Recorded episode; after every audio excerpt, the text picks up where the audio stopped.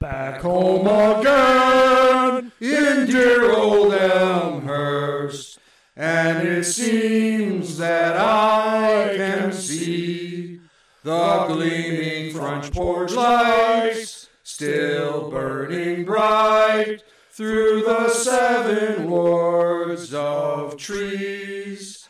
The backyard skunks send all their fragrance through the streets I used to roam.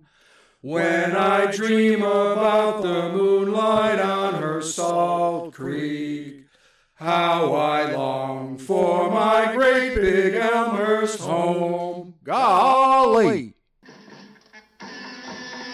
And now, broadcasting from a two person hot tub high atop the Butterfield Park water tower, it's the E Town Lowdown, created by Robbie and Rick.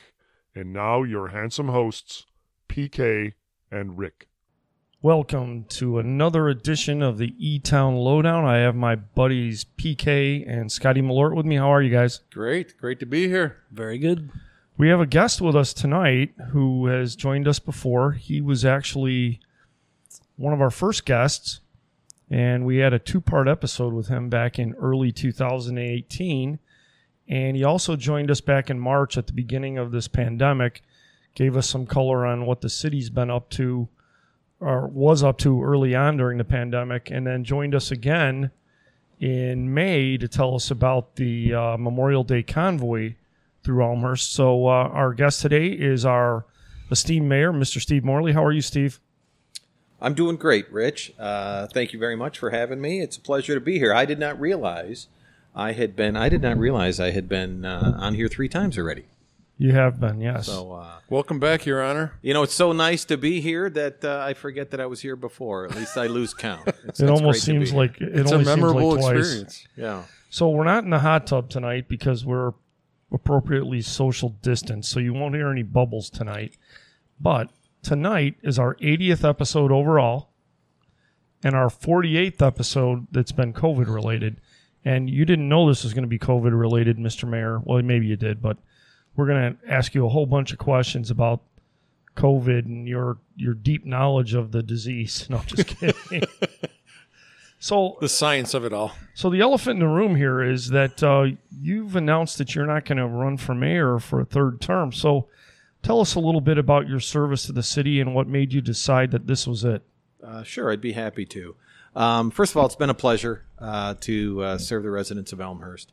And um, if you look at the front porch we send out on a quarterly uh, basis, you'll see at the very end I sign off every single time I have a letter to the residents, and I say that um, it has been I, I am humbled and it's been it's my honor to serve the residents of Elmhurst, and I truly mean that. I grew up in this town and uh, went to school here and uh, raised a family here. So um, it was just my way of giving back. But uh, it's been it's been 14 years now. I was six years as an alderman, and um, actually, when I ran for alderman, I never intended to run for mayor. But um, in politics, it um, it's kind of a wheel of fortune. You never know who's going to go where and what opportunities are available, and um, it just so happens that uh, at the time when I was alderman, the current mayor Pete DiCianni decided to run for county board, and uh, and that was kind of a I don't want to say a spur of the moment type thing, but I know that um, Pete hadn't decided to do that when he first ran for mayor,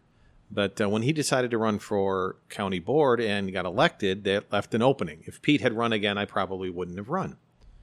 Um, at the time, I was uh, chairman of DP&Z, which I really enjoyed.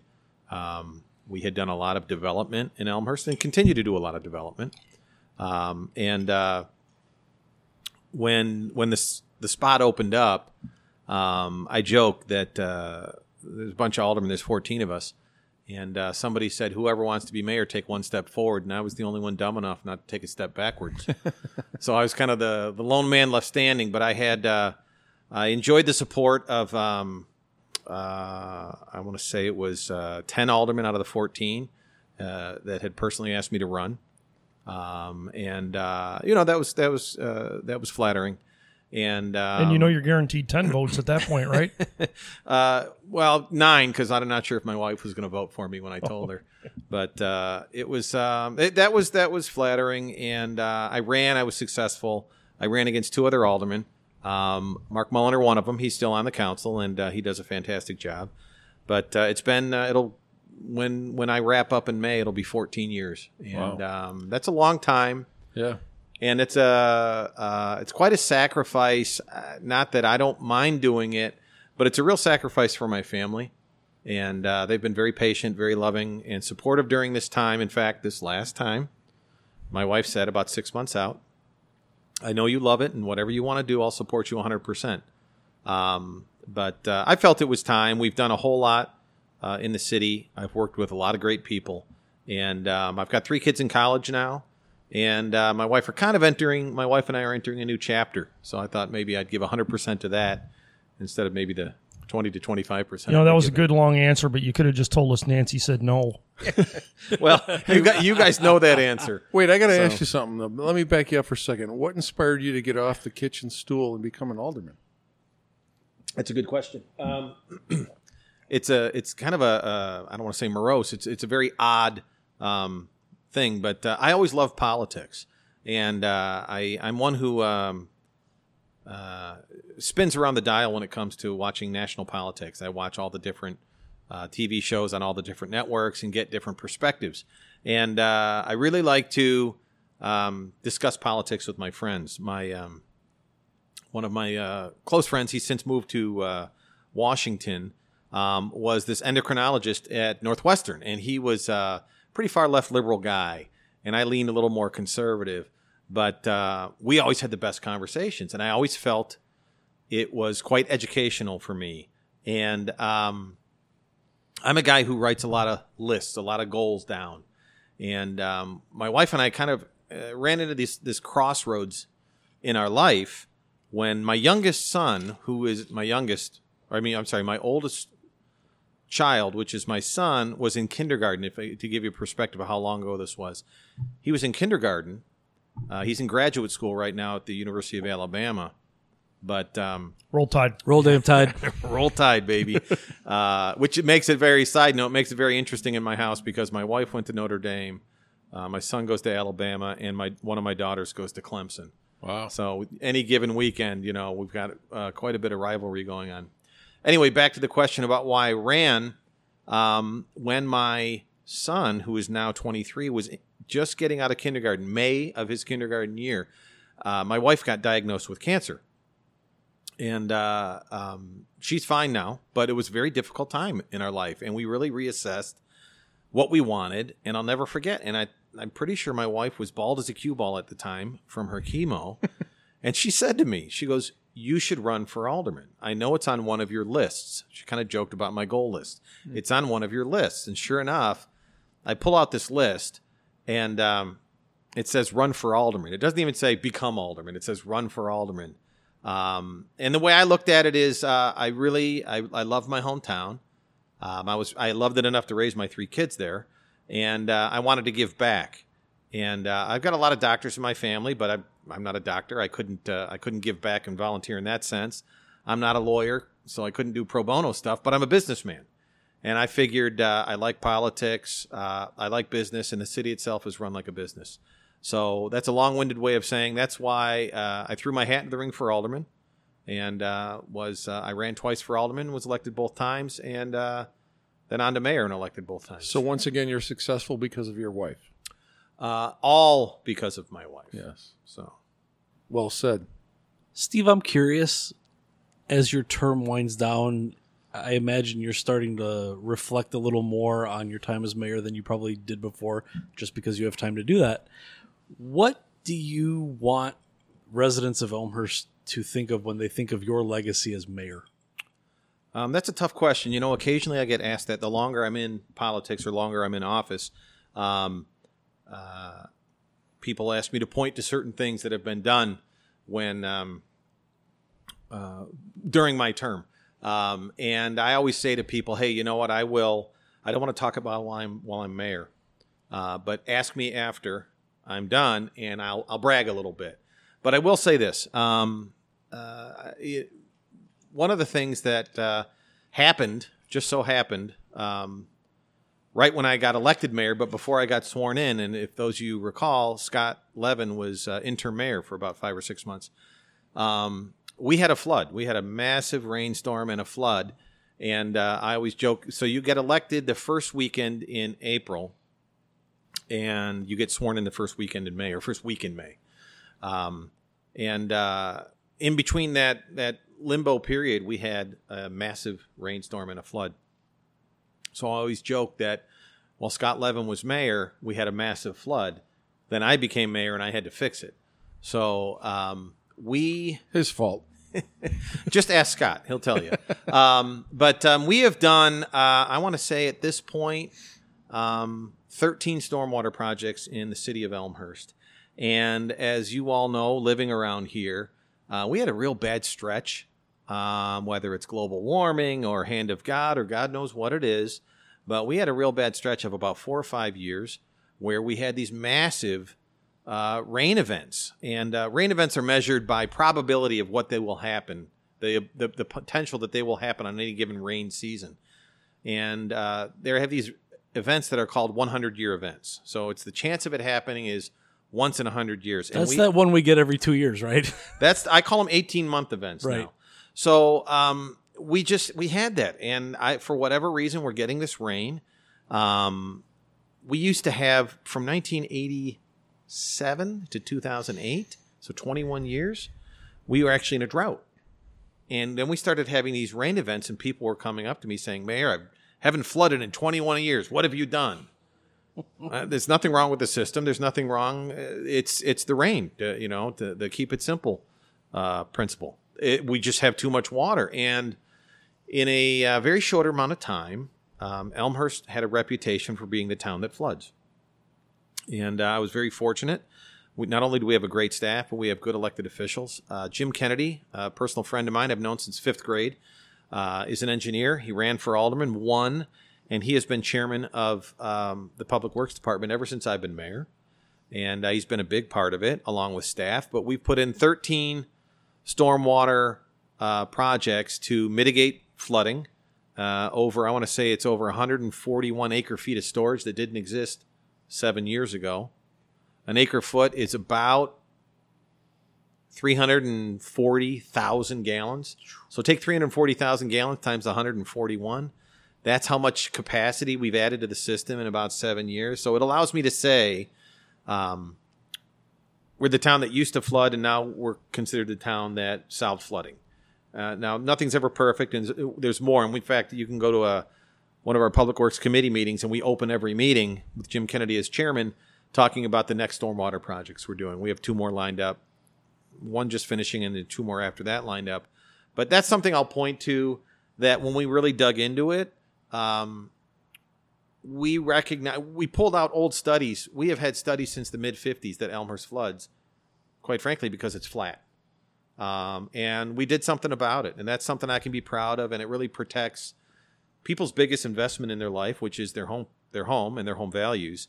And um, it's really, uh, I think it's something that when I look back on, I can point to, or maybe someday drive my grandkids around and point to all the stuff that we did. So if you helped Elmhurst uh, to keep from flooding, I think your legacy will, will be that you're the best damn mayor. I'll let uh, I'll let other people sort that out. Uh, I've known a couple of mayors; they're pretty darn good. No, there's been a lot of great mayors, but we'll just call you the best damn mayor. I'll take it. Try and give us the best and the worst part of your experience as a public servant. Of course, we'll cut out the best and just play the worst, but give us your take on that if you would. Um, best and worst. Okay, so the best is that uh, it's kind of a conglomerate of, of experiences I've had, but I've had experiences that I wouldn't have if I weren't mayor. Is that the Air Force One? Uh, Air Force One, um, Air Force Two, a Marine Two, whatever. Uh, no, I've had the I, I've had. Uh, you know, for some reason, when when people come into town, and we're a great town, Elmhurst is a great town, and it attracts certain people, whether it's uh, stuff at the college or stuff like that, and um, events at the college. We get to we people come into our town, and when they come into town, for some reason, they want to meet the mayor. So um, I got to make a, a personal uh, relationship. I, I form a friendship with the former governor Bruce Rauner. Um, nice guy, really nice guy. Um, uh, a sweet man who got chewed up by Illinois politics, and um, I think had enough. But he really tried his best, and he was so much fun to be with. Um, I um, through friends at the bank, uh, there was a, a luncheon, and I got to meet Jimmy John, the guy who owns Jimmy John sandwiches. Yeah, right. And that guy is just bursting with energy. He's uh, he's so charismatic. He tells the best stories. Makes a great sandwich. Makes a great sandwich, but he really he has a great delivery. Um, and I was fortunate to sit right next to the man and have a, have lunch with him. We had Jimmy John's, of course, uh, and uh, have a good conversation. And um, uh, Dick Portillo hung out with him a little bit. Fun guy. Um, so really, it's the exposure I get that I normally wouldn't get. Like even if it's uh, an event, they stick me up on stage.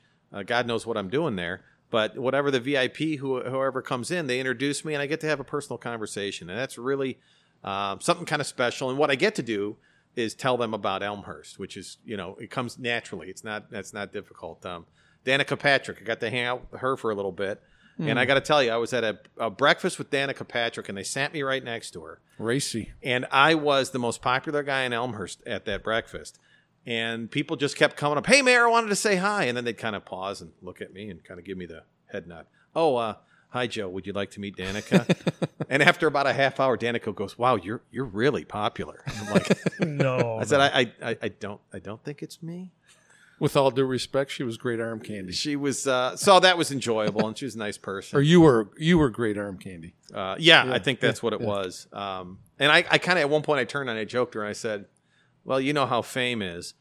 And she had this look of horror on her face for a split second, like, "Who is this Rube? And what is he? There's, there's no way he can understand what I'm going through." And I kind of looked at her, and she got it. She realized I was kidding, and she started laughing. But for a split second, she's like, "This idiot." Re- real quick, I want to add to that. I met Danica that morning as well at the hospital at that breakfast, and I felt really bad for her because there were I would too. 12 yeah really there were 12 people waiting for her to leave the ladies room By the way, she doesn't remember you. my no lord. no i heard she speaks well of me rick I, that's what she I heard. did. She actually, she said, "Did you?" When when she sat down next to me, she asked me if I if I met Scott. Yeah well. Scotty Malort's infamous. But wait, you love you love politics. So so what's next? No, wait, whoa, whoa, whoa. Ta- wait, we, You we're jumped gonna, the we're shark. gonna remember. We're gonna like totally delete all the good stuff. We're still waiting to hear Oh. What's the worst part of the job. Uh, great, good, good point. it's a simple answer steve it's the elmhurst armpit orchestra The worst part? They're one of the best parts. um, I will say that if I had to pinpoint, um, and I don't want to get too per, I don't want to mention any names, I guess. Oh, go ahead. But if I had to, uh, if I had to pinpoint the worst part, is jim um, grabowski Jim's a great guy.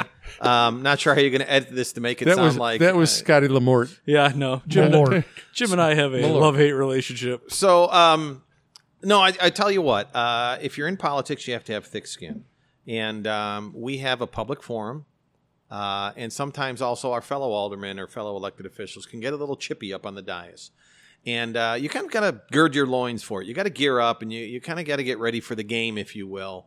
Um, and uh, uh, you know, it, sometimes it's difficult. Um, actually, it's second nature for me now to ignore certain things when people are, are overly critical. Like we were talking just before this, how uh, somebody sent me an email and said I should be in jail and I'm a horrible person. And all Yeah, I'm sorry about that, by the way.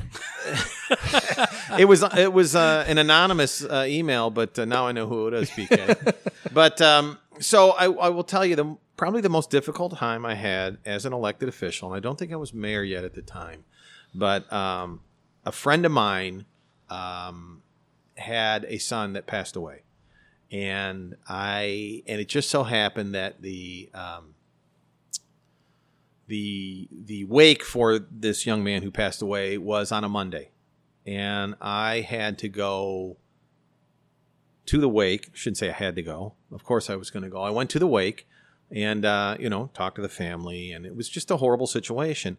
And I had to go right from that wake for a young man. I think he was 21, 22 at the time, maybe 23, right to a city council meeting, and um, there was some pretty nasty stuff said during public comment, and some of the aldermen were fighting.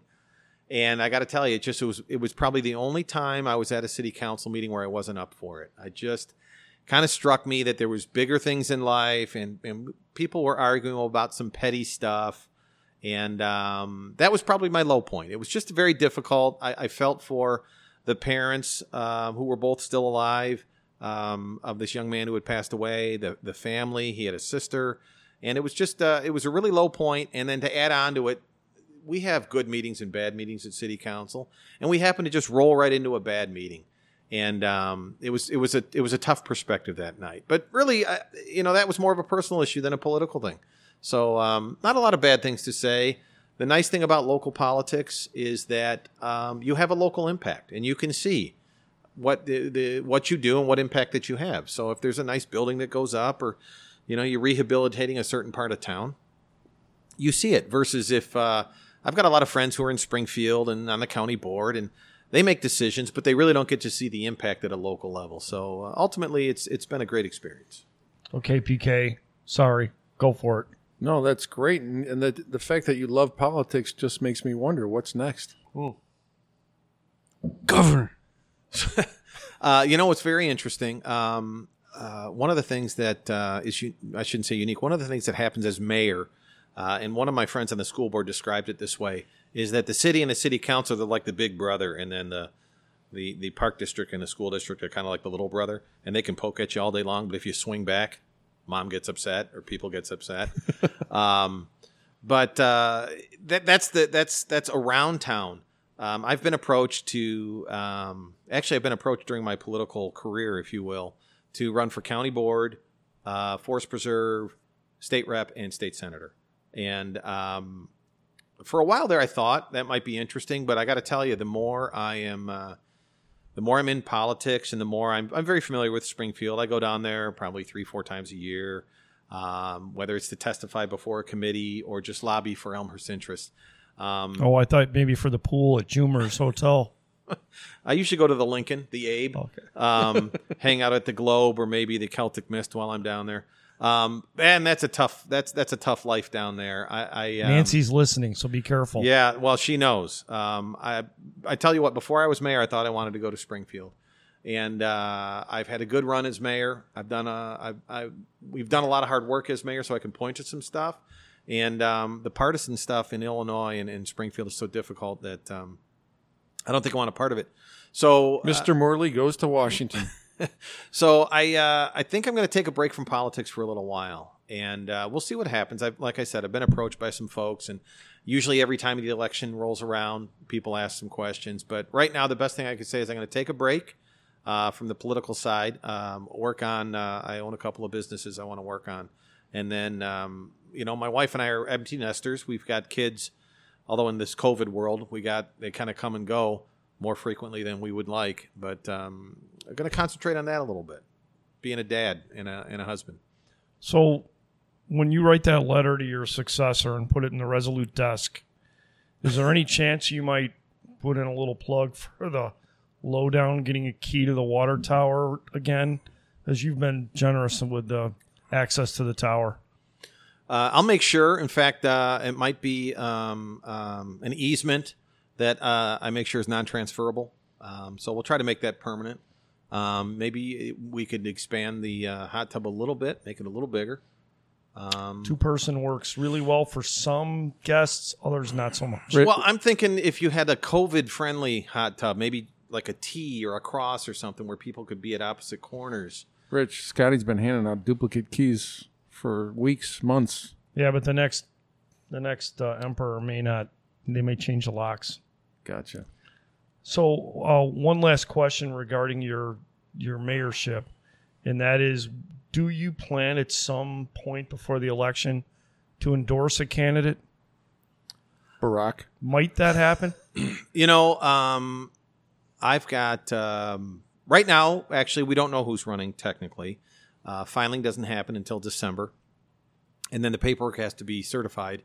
Uh, so technically, we won't know who's we won't know who is uh, running and, and officially running and certified. I mean, this is December. When does that happen? Uh, the twenty. It's like three weeks in. So uh, filing happens in about a week, week and a half.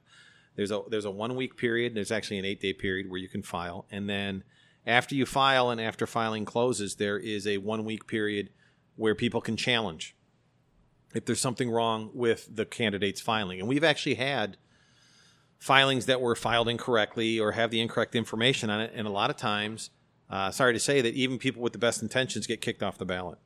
Um, it re- really it, it really hits home. Um, so So it's like a Christmas present. uh, maybe for some, if their opponent gets kicked off the ballot. Um, but no, to answer your question, uh, Rich, I'm kind of a peaceful transition of power kind of guy. Um, I don't plan on endorsing anybody coming up. I think it's probably the right thing to do. Um, and uh, we've got um, two good candidates that I know of that are running um, um, Scott Levin and Mark Mulliner. Uh, Mark's been an alderman for 22 years, and I think Scott's been an alderman for I want to say 10 years. Uh, both have good experience. I've worked uh, well, quite successfully with both of them.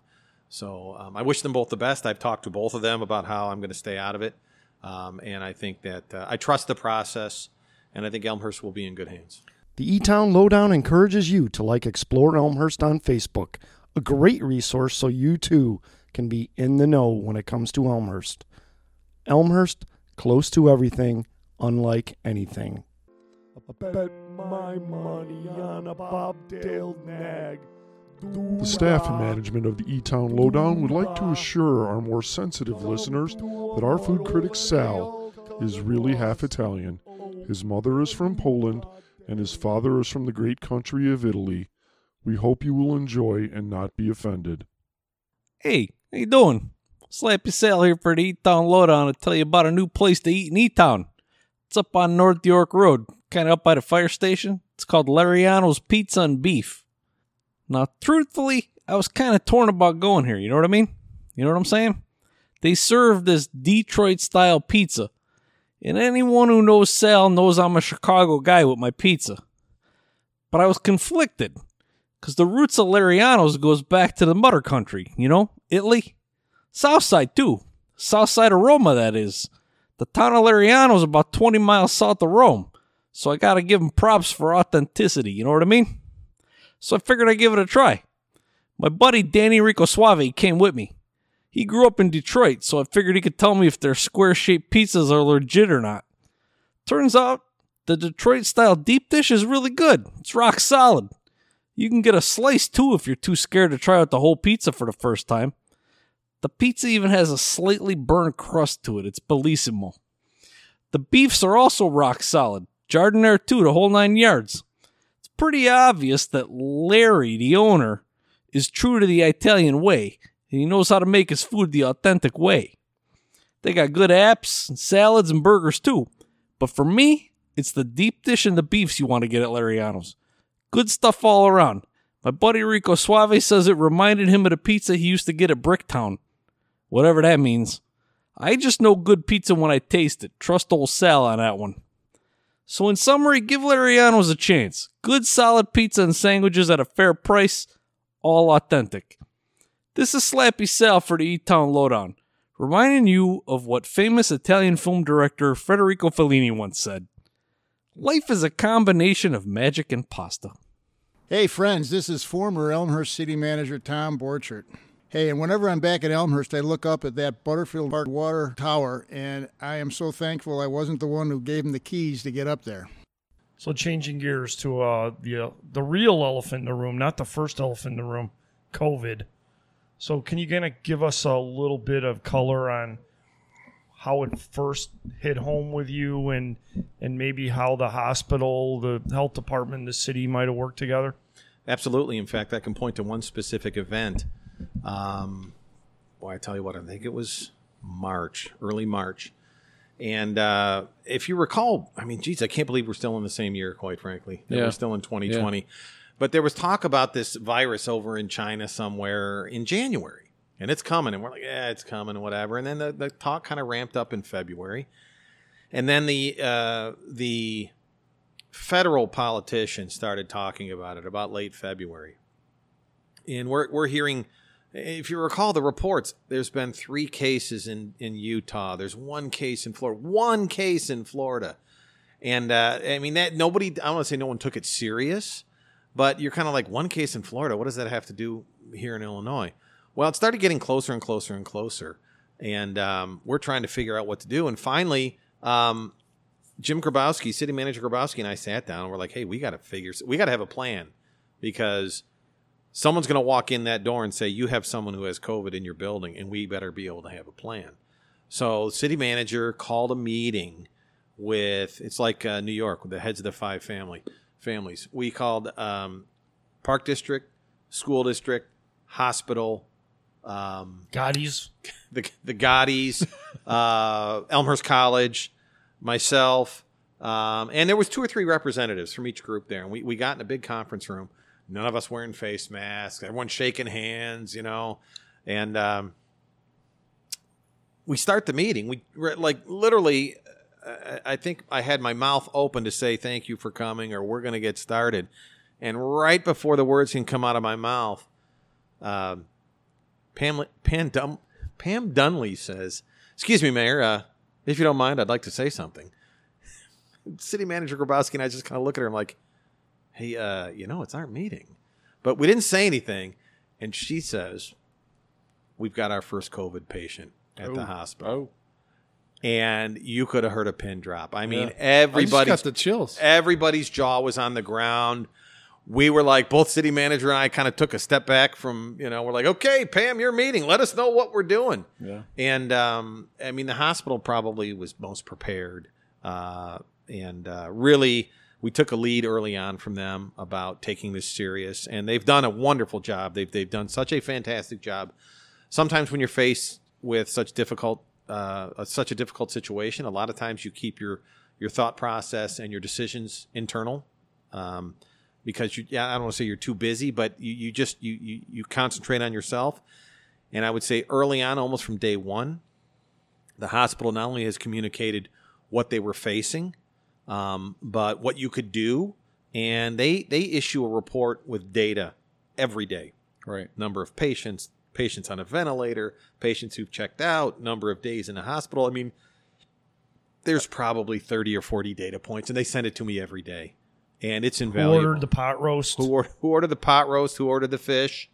Um, I believe they communicate those details to the to anybody that wants to hear through a podcast as well. and I've heard that. Yes. So not only do they do that, um, but and I will tell you this: um, the higher up you get in terms of the data and how it's being published, whether it's DuPage County Health or IDPH, the Illinois Department of Health, the less I trust the numbers. So it is so valuable to me as mayor to get the numbers directly from a source that I trust. And um, it really, I mean, you can you can look at the curves on the charts and see what direction, how we're trending, and we make decisions accordingly. And um, so that would be uh, to your question. That's really when it hit home. Right then, when Pam like c- took control of that meeting and said, "Oh, by the way, it's here," and um, it's it's been, kind of been a roller coaster ever So since. and then you had to figure out how to keep the city operating. Where I'm sure there are people. I mean, you. Everybody was trying to figure out what to do. Do people work at in, in the office? Do they work out of home? How did that all work out? Well, yeah, that's a good point. Much like the hospital, um, we can't close. The city can't close, uh, and um, we knew we couldn't early on. We we we made the decision. I've often thought you were essential. Well, I, I know that um, It's not going to get you the shot any earlier. you're, you're one of a you're one of a few who think I'm essential, but uh, we um, we never closed the city. Uh, we closed City Hall at one point, and we're doing stuff uh, remotely and uh, virtually. Um, we came up with shifts for our workers. Um, we had to scramble because not everybody had uh, you know computer or technology set up in their house, but we still needed to run the city. So um, we evolved. We got better at it. Um, we started almost immediately um, sanitizing City Hall on a daily basis, um, making sure that people felt safe. I mean, early on, the amount of information we didn't know was very scary. Um, you know, I remember the first quote scare we had at City Hall. We had an employee whose mother was exposed, and that employee had been in touch with um, her mother. And you know, you kind of how far out do you play the game? So, um, it, we've just uh, we we've we've worked very hard. Um, we've done a lot of stuff like a lot of businesses in town. We've done stuff we never uh, had to do. We've learned a lot. We've become more efficient, and um, knock on wood, we've had uh, very few cases at City Hall. In fact, the cases we do have, we've had um, people who work at City Hall actually haven't gotten it at City Hall. They've gotten it through other exposure. So um, it's been a challenge, but uh, I, I'm I think uh, staff has done a fantastic job meeting that challenge. Mr. Mayor, can you talk a little bit about COVID's impact financially on the city, sales tax, things like that? Yeah, that's a good budget. que- yes, I can. That's a good question. Um, the long and the short of it is, we projected about a nine million dollar shortfall in revenue. Um, in fact, early on, probably March or April, um, we went to city staff and said, "You need to figure out how we're gonna this is gonna this black hole we're gonna we're gonna In, fall in- into." in perspective, uh, total budget. um, our total budget, um, not including One million dollars. Well, you know what? It's it's. I'll break it down a little bit because we have capital projects and then we have operating. Yeah. Um, and I would say that um, of our operating budget, um, nine million dollars is probably fifteen percent, maybe twenty percent. Okay. Um, and the problem is, is that uh, you know that's a hole that just keeps getting bigger. If you if you lose nine million this year, you come to the next year, you're nine million in the hole, and then you might lose another nine million. So um, we went to staff, and uh, we've got um, I'm sure people know, but we've got four committees that the aldermen make up. Not only do we uh, have city council meetings, but then every other week we break into individual committees, and that's really put a burden on the um, all departments, quite frankly, to come up with ways to save money. But the finance department was really the one who knew the numbers and had to come up with stuff. So um, we trimmed what we could out of the budget. Um, one of the big things, the rubber band, as we call it in our budget, is our streets and paving.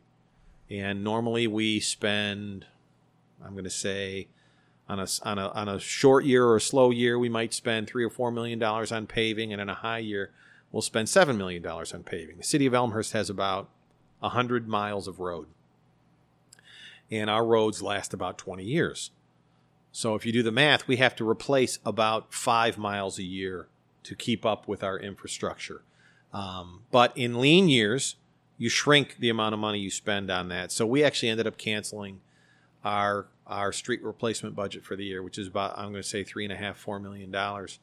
Uh, we increased our our patching, so some of the streets just need patching.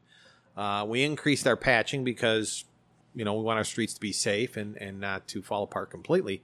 But um, we removed a big chunk of what we do. Um, not to mention, uh, city manager put a hiring freeze on. Um, we have approximately 20 dark positions in our budget. Dark means they're not eliminated; they're just we're just not hiring right now. Um, so um, we've tightened our belt quite a bit. Um, you know, we saw a rebound in our sales tax, our sales tax revenue. We saw a rebound in the summer when uh, we were very fortunate. We were able to create uh, an atmosphere for our restaurants to host more people outside, and some of the restaurants did quite well for for what I'll call a short amount of time. And um, we saw a rebound in our taxes and our revenue through through August. But then when the weather turned and um, our governor tightened up the um, restrictions even more, that re- we've seen that revenue fall off again. So um, we're certainly not out of the woods. Um, we had what I'll call a uh, we just finished uh, our tax levy on our budget. We had pretty much a fl- what I'll call a flat tax levy. We had an increase for pensions, so we kind of we kind of break the buckets out. no, that doesn't count, right? It counts, but it's necessary. It's one of those things. It's one of those things where um, we made a commitment to everybody who works at Elmhurst, whether it's um, um, you know uh, the folks in the forestry department or police and fire. We have pensions. We've made a commitment when they uh, joined the city, and we're honoring that commitment. But um, uh, everything else remained flat, um, and um, we're doing the we're doing the best we can. I will say this that when I first got on council as an alderman in 2007, we were we were in rough shape. Um, we were losing money, and our reserves were being drained. And uh, over the past 12, 13 years, a friend of mine, Kevin York, was uh, chairman of the finance department for uh, 10, 12 years. Um, we built our reserves back up for a rainy day is the best way I can say it. And uh, we might be the best town, if not one of the top 10 towns in the state of Illinois in terms of our preparedness for a, for a financial disaster. So the good news is that um, we had a lot of money in the bank. So we're able to not cut services uh, to the residents of Elmhurst. Um, we had to dig into our bank account a little bit, but we didn't go negative, and um, we're making plans for the future to do some structural changes so that we can deliver the same amount of services to the residents, but uh, still maintain our costs. Was the revenue shortage primarily sales tax? I'm assuming, or were there other taxes or fees in there that were a big chunk of that nine million? Oh, the biggest, by far, the biggest um, amount uh, was sales tax, loss of loss of sales tax.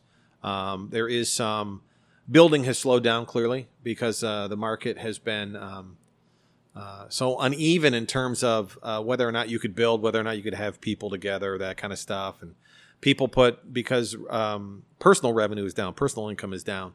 People have put some uh, building on hold, so our permits and fees are down but uh, interestingly enough, um, you know, with everybody moving home to work and not going downtown Chicago, um, our housing market had actually picked up a little bit. There, there's actually a, a little higher uh, demand um, for certain areas of Illinois. I'm happy to say that Elmhurst is one of them. So uh, our housing market has picked up during this. It's kind of I, I'll call it a silver lining. Our housing market has picked up during these difficult times. Are there any fees that you've waived or considered waiving? Yes. Um, you know, there's there's uh, I think uh, especially on the local level, a lot of people get involved in politics, and the first thing they say without knowing the what they're walking into is, you know, government's wasteful, and I'm going to cut everything, and I'm going to save a lot of money.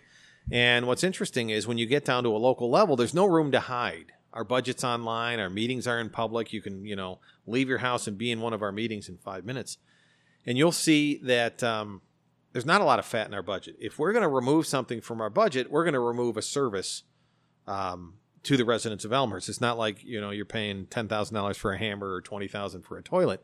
So there's not a lot there. If you're going to cut, um, what you end up doing is you actually remove services from the residents. So um, we do look at what I've tried to do during this difficult time is our businesses. We have a, a, great relationship with our businesses. In fact, Elmhurst itself has become, if you've been around here for the last 20 years, you've noticed we've kind of morphed into uh, a destination, kind of an entertainment destination. We've got unique restaurants, um, and retail has has changed. You know, I, I give speeches and I hold up my cell phone, and I say, 20 years ago, this didn't exist, uh, but now you can order anything you want on your cell phone. You, you, you, know, retail has been taken out of the storefront, and whether it's Amazon or just online in general, um, the amount of retail sales and taxes we used to get locally um, has gone away. It's reduced by over 50%.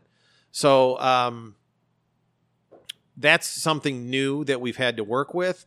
So we've done what we can to bring other businesses into town, and for them to be successful, we've created density.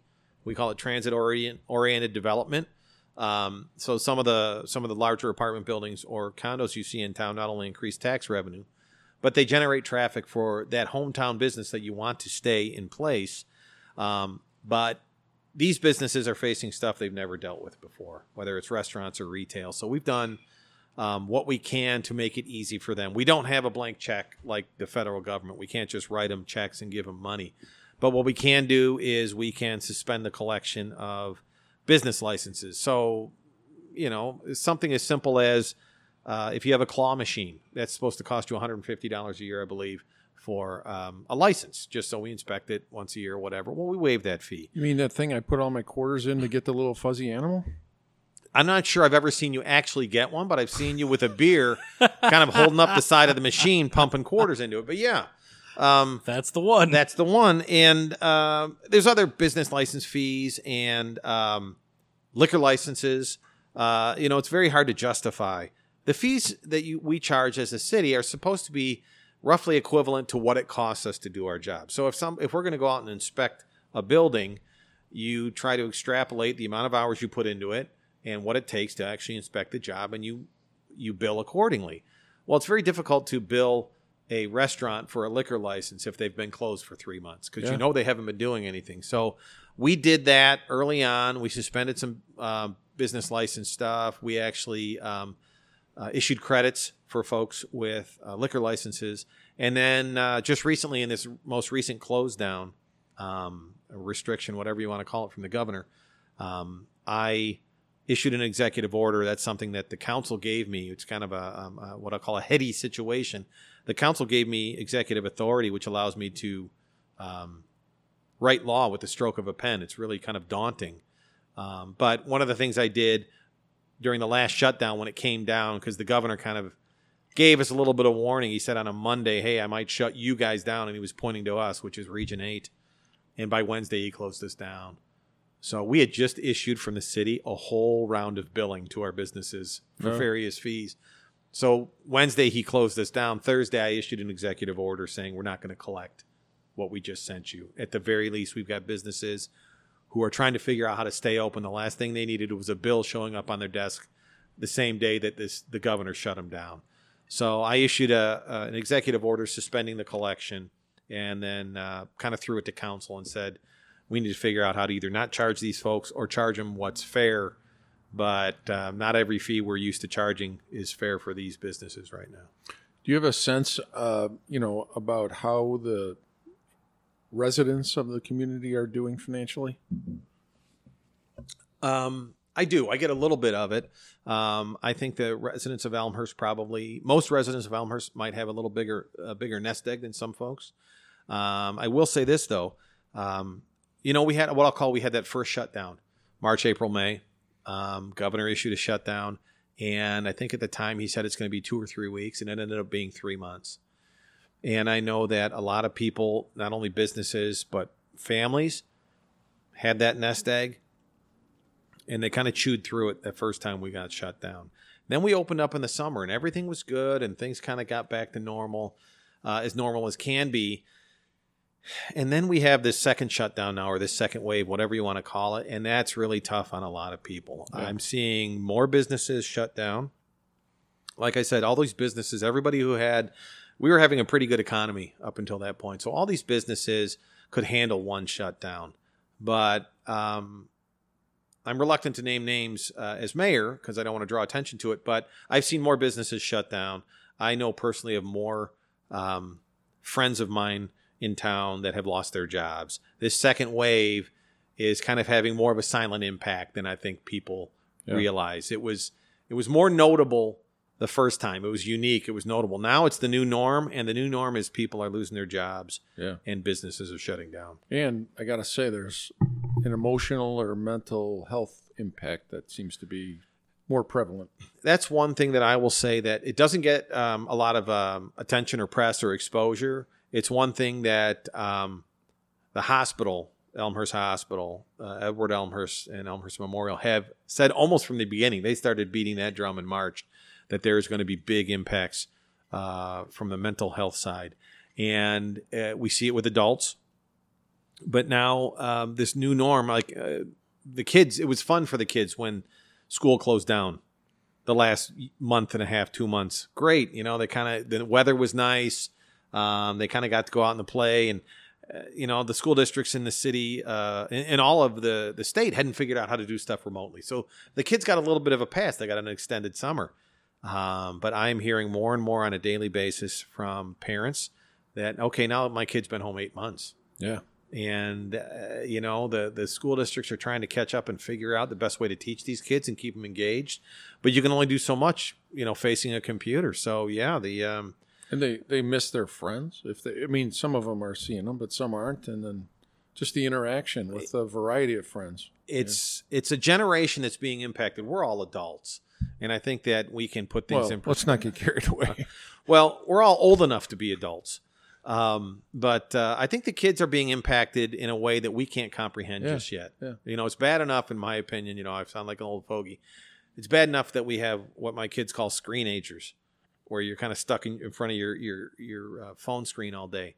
Uh, to add this level of separation, it's just having an even greater impact. And I, I feel for those parents who have. I mean, I, I've got friends who's got who've got three kids who used to go to school who are now home 24 7. And the parents have to figure out how to keep a parent at home and keep all three kids uh, running uh, on their collective technology so that they can, quote, be in school. And it's just not normal. And the, the kids are having a tough time. Yeah. Well, Art, you're the only one of us that has uh, a kid still in the school district. I do have two in the school district. I have a screenager myself, and uh, yeah, it's not easy. It's it's definitely uh, a different day and age, and I think it's going to be quite some time before we figure out the impact of what this is actually doing to these. Figure to out these what you did right and wrong. Right. Yeah. no. uh, Steve, I do want to uh, offer to you that if the city is a little bit light on finances this year, Rick and PK would be willing to put a third mortgage on the hot tub just to help the city out because they're team players. We I are- think that could keep the lights on for, Solid 15 minutes. I was going to say, you know, about a, about an hour. Yeah, maybe. And that it, that goes without saying that the, the city gets their, you know, our electricity for the lights for free. So, we we get a reduced rate on our mortgage through a connection. You know somebody? You Yeah. got a guy? We got a guy. Yeah, yeah. The uh, city has a couple of great employees in Erin Jason and Cassandra Schreff that have been uh, keeping the residents informed via social media, the website, Explore Elmhurst, and uh, provided a lot of great resources for residents and businesses alike.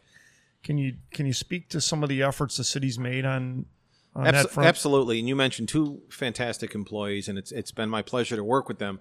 Um, Erin has I don't want to say grown up within the city, but she's held a lot of different roles, and she got her. Uh, she went to Elmhurst College, and now she's uh, the heart of our development team. She works with Mike Kopp. And um, if I I mean, it's amazing. If I ever have any question about any business in town, I pick up the phone and I call Erin, and she says, "Oh, that's so and so. She works on Tuesdays from so to so, and she does X, Y, and Z." I mean, Erin, I can't tell you how much Erin knows about the businesses of Elmhurst. She's such a resource. Uh, one of the challenging things that is going on in this COVID world is that the governor will issue um, an executive order, and normally when you legislate, things go through Springfield and they take six, eight months to figure out. And you go over every possible scenario. So the law that gets spit out can be applied locally. Well, if you don't have that amount of work put into Susan Rose, uh, former mayor and um, my mentor when I was um, first got on city council as an alderman, she used to say rushed policy is bad policy, and she couldn't be more right. So when the governor, for all the right reasons, but when he issues law with executive order without input from and, and discussion, which he can't due to the timing, um, he says, okay, this has to happen. And then what he does is he basically throws it down at our level and says, make my intent work in your town.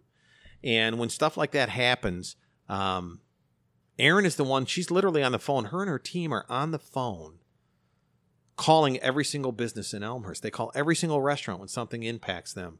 And, um, and, she's a resource. So the restaurants and the retail establishments in town will call her when the governor issues an executive order. What does this mean to me? How can I be? How can I still be? Um, uh, how can I stay open but meet the mandate that the governor just gave me?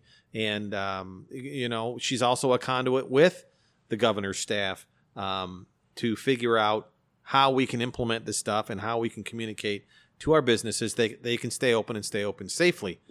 Cassandra is uh, our entire PR department. And the most unfortunate thing um, for her specific job as it relates to uh, PR is she has so much work to do that in our 2019 budget, we approved her getting a full-time employee to work with her. That's how much jo- uh, that's how much work she has. And as soon as COVID hit, she actually was in the final round of interview to hire somebody, and we put that on hold. So Cassandra I'm still waiting to hear back from her. So Cassandra. Cassandra has had to do the job of two people now, almost since she's been hired, to the point where I mean, it takes a lot to convince the city council to spend more money. But she does so much work. We actually said, "Yeah, you're doing so much work. You actually need another person." And we told her she could have it, and she was planning to do it. And then we yanked that away from her at the very end because of budget reasons. Um, but she has gone above and beyond. Uh, she's so good at communication. Um, she it's her job to take all of the communication in the state of Illinois and figure out how to post it on our city website so the residents know where to go to get that information. On top of that, she works with me. I've done videos to try to reassure the residents of Elmhurst, you know, things have changed, but things are still operating the best they can. Um, I deal with both Erin and Cassandra on a weekly basis, and they're just fantastic. I uh, have noticed on social media, and Elmhurst loves local contest. Can you tell us about that? Are you familiar with that? I am familiar. Really, um, we've had two or three different campaigns as it relates to um, how to keep things local, and what it really is is we're trying to raise awareness of um, how can I put this? Um, well, Elmhurst businesses are people too, is the best way I can put it. And uh, the best thing we can do during these difficult times is try to keep our businesses open and try to patronize our businesses. Um, so uh, I'm trying to remember. Cassandra came up with a, with another campaign just recently. It's um, what is it? Uh, stay safe, stay local.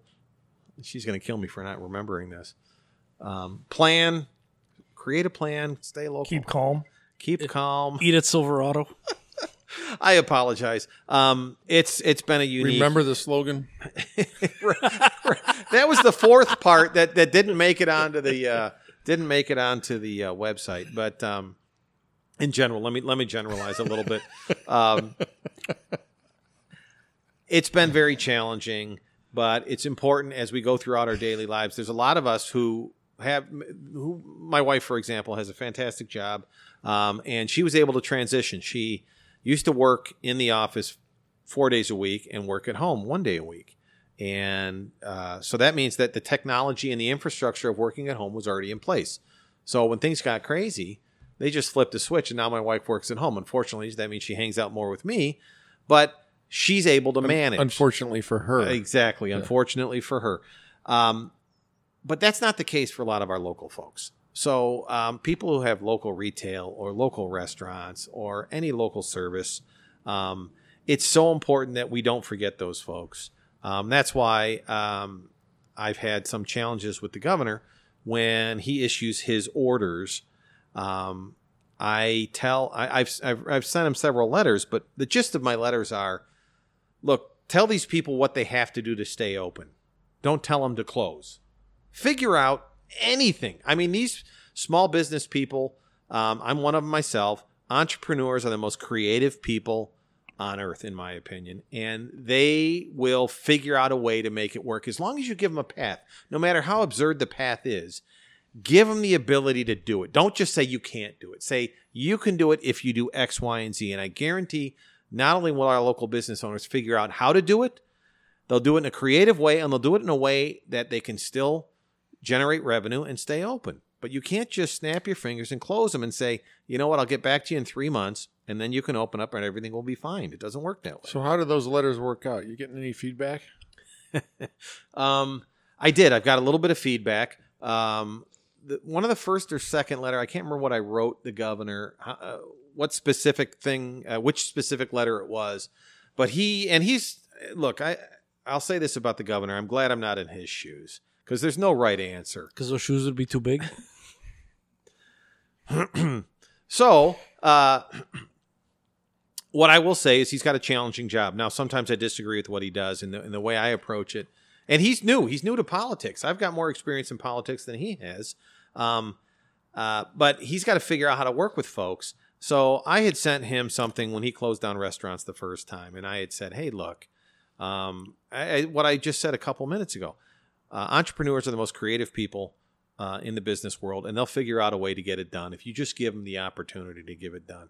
And two or three days later, he came up and uh, he made a speech and he said, "Oh, he's changing things a little bit as it relates to restaurants." And he said, "You know, entrepreneurs are the most creative people I've ever met, and they'll figure out a way to make it done, and uh, or make it work." And I thought, "Wow, he seems to have read one of my letters." And uh, the best part about it is, about three days later, he changed things just a little bit in one of his directives that allowed businesses to stay open. So. Um, I'm not sure he's a big fan of mine. I can be a little bit of a thorn in his side, but I think it's the appropriate thing to do to uh, help the businesses in Elmhurst. Before we take a quick break, and then we'll come back for a shorter segment. Really, for your listeners, For you, for you listeners, We were getting ready to take a break, but PK skipped like the you know tomorrow. but let me just say this, uh, Hey, and I'm, I, I I'm ta- spontaneous. I take it from Tom Marcucci. You gave a politician a microphone, so Oh, things we're are pro- happy. Trust me. We things we're probably going to go longer than you want. that's No, a big we're micro- fine. That's a big microphone to fill. one one last COVID related question, and that is, how tough is it to really get business done at a remote meeting? Um, there's uh, there's there's good and bad. There's a silver lining to it, which is um, sometimes people will speak less because the technology is such a challenge. Um, but uh, at the beginning of every meeting, and I know uh, PK probably watches every meeting that we have.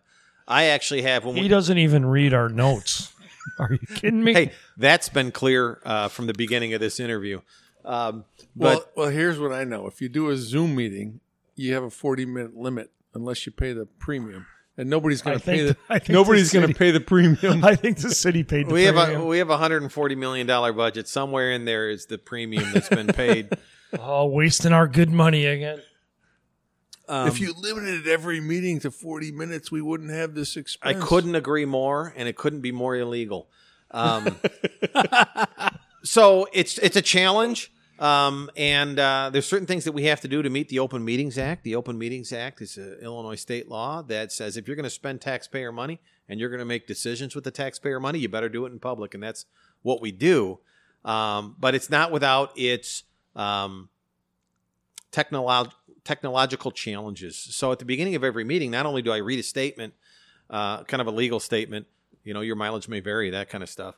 But it talks about how, hey, we're remote and we're doing the best we can. But if we're going to be remote, at the beginning of every meeting, I have to make sure that everybody on that Zoom call can hear us and can hear other people. So you'll hear us go through this tedious Yeah. kind of roll call. Can you hear me? Yes, you know, that kind of thing. And then I've got to figure out on this tiny little camera, on this tiny little screen in front of me, who's raising their hand, who's not raising their hand. A lot of times, as uh, as uh, mayor, I'm chairman of the meeting. I have to run the meeting, and I take visual cues from people as I'm watching this meeting happen. Who I'm going to call on next? Um, who's who? Um, who doesn't want to talk? Who does want to talk? Big man and a little camera. Oh, we know how it goes with the big podcast we're doing here right now. It's all about organization.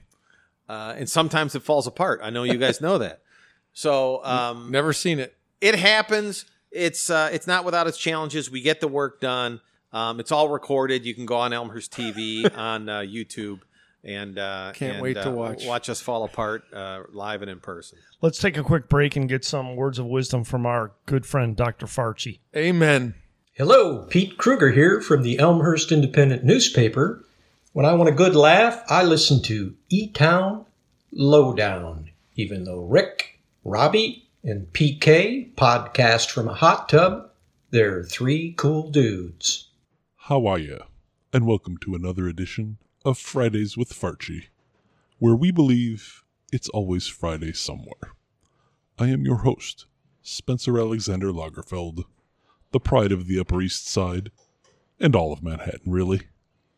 As always, I am joined by Dr. Anthony Farchi, Senior Yeast and Microbiology Fellow at Ronald's Institut de la Fromage in Luxembourg. Today, Dr. Farchi and his team have some important new COVID research to share with us. Welcome to Fridays with Farchi, Dr. Farchi. Yeah, thank you. I understand you have conducted some new experiments and made some further conclusions regarding mask effectiveness in preventing the spread of the novel coronavirus. Please enlighten us on your important European research, Dr. Farchi. European research. I haven't been to Europe since my bubby's fourth husband died in an unfortunate bagel slicing accident. But you are a senior fellow at Ronald's Institut de la Fromage in Luxembourg, are you not? I'm the bacteria guy at Ron's Cheese House in Luxembourg, Wisconsin. You know, just down the road from the BP next to Don's Bakery. Oh, the delicious chocolate raisin babka. Mmm. Well, in that case, please share your recent research from Ron's Cheese House. This isn't research conducted at Ron's Cheese House. It was a very controlled environment at Augie's Bar and Grill. Controlled environment? Yeah, no Bears fans. That's the law at Augie's. Are you referring to the Augustus Bistro in Auckland? Because there are no bears native to New Zealand that I'm aware of. Absolutely not. I'm talking about Augies. It's in Luxembourg, just uh, 20 miles north of Denmark. Ah, yes. Sweden, just a ferry ride north of Copenhagen. This has absolutely nothing to do with chewing tobacco. I can assure you, so leave your Copenhagen in the tin. And for the record, Denmark is just down the Interstate 43 from De Pere. But most importantly, my crack team's most recent research confirms our previous findings. Masks are completely ineffective in stopping coronavirus particles. You are still studying the effects of undergarments on coronavirus particles? No, this is even better. You're going to have to explain again. Are you a pointer or a squatter? I beg your pardon, sir? Do you sit or stand when draining the spotted cow trough? I stand in gentlemanly fashion, but what does any of this have to do with mask effectiveness? Oy vey, I'm getting there. Asparagus or beets? What? Your favorite accompaniment to a medium rare ribeye. What do you order at the supper club, asparagus or beets? Uh, asparagus, I guess. So tell me, you had two of Mrs. Diamond's brandy old fashions at the bar before dinner. It's hard to only have two, you know. You washed down about three quarters of that delicious ribeye with a couple spotted cows. You got some of that, you know, bloat going on. You know, you got to make room for like your next cold one, right? So you excuse yourself and schlep over to the little boy's room. Of course, you've left your table, so you pull that old mask up to satisfy the germ police. This conversation is making me very uncomfortable. I truly hope none of the other members of the esteemed Metropolitan Club hear this interview. Cripes, come on, stay with me. Sorry, Doctor. Uh, onwards and upwards. So you're standing there at the porcelain altar, mask and all, and boom, there it is. You almost forgot. Yes, you bet you had some of the best prime beef Kewaunee County has to offer, but you also had some of that delicious asparagus fried in Lambeau leaf lard. Can you smell it? Smell what exactly? Uh, asparagus? Well, I never. Come on, can you smell it? This is science. Can you smell Yeah, it? Yes, yes, yes, I admit it. I can smell it, well, most of the time. But I don't understand where you're going with this. Look, my crack team has figured out that nobody who's had the asparagus at Augie's has ever gotten sick with the COVID. However, 100% of the guys who had the asparagus also converted the asparagusic acid to stinky sulfur containing chemicals that made those urinals reek. So, following standard scientific research methodologies, of course, if you eat asparagus, then you will flush the virus and its odor right out of your body and into the toity. Well, and Mrs. D's old fashions are key also, kind of a catalyst of sorts. It's science, plain and simple. So, are you telling me with 100% certainty that if my urine has an asparagus odor, it's really the COVID exiting my body through my digestive tract? Now you're catching on, Skippy. And that mask did nothing to stop those little asparagus infested urine particles from entering your respiratory system. Tomato, tomato, corona particle, asparagus corpuscle. It's all the same. It's science. I'm as certain of that as I am that Aaron Rodgers will be canonized. And I'm over 85% Jewish. Dr. Farchi, with the election over, are you worried that Biden and Harris will no longer fund your research? I don't know who this Biden fella is, and neither does he, by the way. But I have no worries with Harris. Mark Harris is a good man. He did a bang up job as the mayor of uh, Oshkosh over there, you know, by the lake. I used to see him at services when he went to Bethel Synagogue in Sheboygan. Good man, Mark Harris. Good man. This has been Spencer Alexander Lagerfeld with another confusing and extremely troubling edition of Fridays with Fauci, or uh, Farchi, with our guest, Dr. Anthony Farchi. Thank you, I think, Dr. Farchi. The opinions heard in this program are not to be construed as the opinions of the lowdown or its personalities. This installment has been brought to you by the good folks at Lynn Dickey's Quarterback Academies, with locations in both Bellevue, Suamico, and of course, the headquarters location on Oneida Street in Titletown. Thank you, and good night. Hi, this is Pamela Dunley. As president and CEO of Elmhurst Hospital, I know that sometimes laughter can be the best medicine. When I need a good laugh, I tune into the E Town Lowdown, and you should too. Give it a try. Okay, we're back here on the lowdown again, not in the two-person hot tub again, with our good buddy and guest, Mayor Steve Morley. So, uh, Mayor Morley, we uh, finished talking about some COVID-related issues. Uh, let's back up a little to this summer, and our whole country had a little bit of social unrest going on, and we had a little bit of that hit home. So, um, first of all, let's start with how you saw the folks that wanted to protest and what you were worried about early on, because we've all seen that the organizers of these protests intend them to be peaceful, but many times they turn violent. So, tell us about your fears, your planning, how that all went down. Uh, happy to do so. So, um, yeah, we had some interesting situations this summer, and um, uh, you know, certainly the right for peaceful protest is um, in the uh, Bill of Rights, I believe. So, it, it, was really something. It was a bit of a summer of unrest. Um, I'm very fortunate to be a member of a group called DuPage Mayors and Managers. It's a uh, council of government that is exactly what it sounds like. Uh, folks in DuPage County, both mayors and managers, get together. I think there's 38 municipalities in the state in uh, the county of DuPage, wholly or partially in the county of DuPage, and of those 38 municipalities, 35 are in DuPage mayors and managers. So during this COVID world, during this weird COVID uh, time, um, we kind of came together as a conduit to share information. Um, and smack dab in the middle of COVID, we had what I'll call this social unrest or whatever you want to call it. And we were dealing with stuff that we hadn't normally dealt with. It's not certainly not something that we deal with on a regular basis.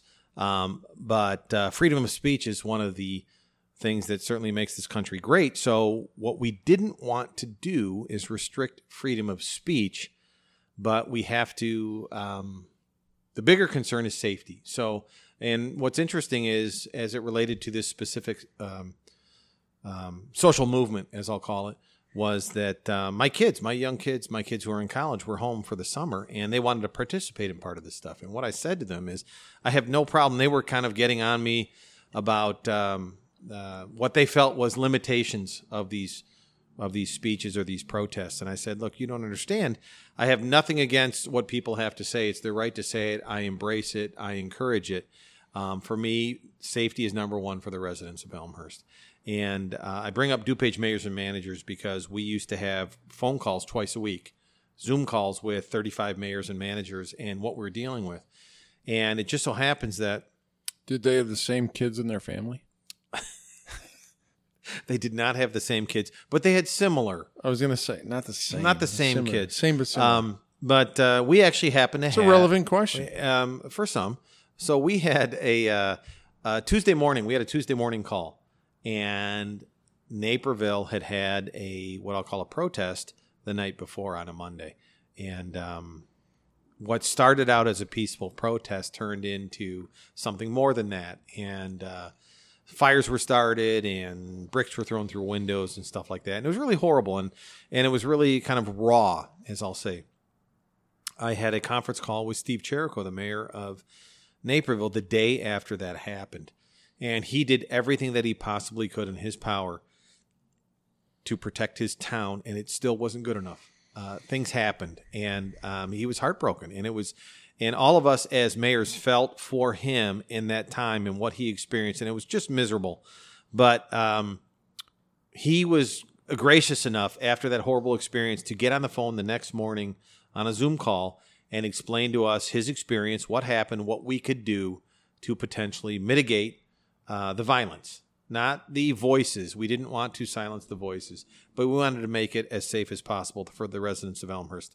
So there's certain steps that we took to protect our our town and the residents of our town. And one of the things that was so difficult is that um, we had just been talking about COVID.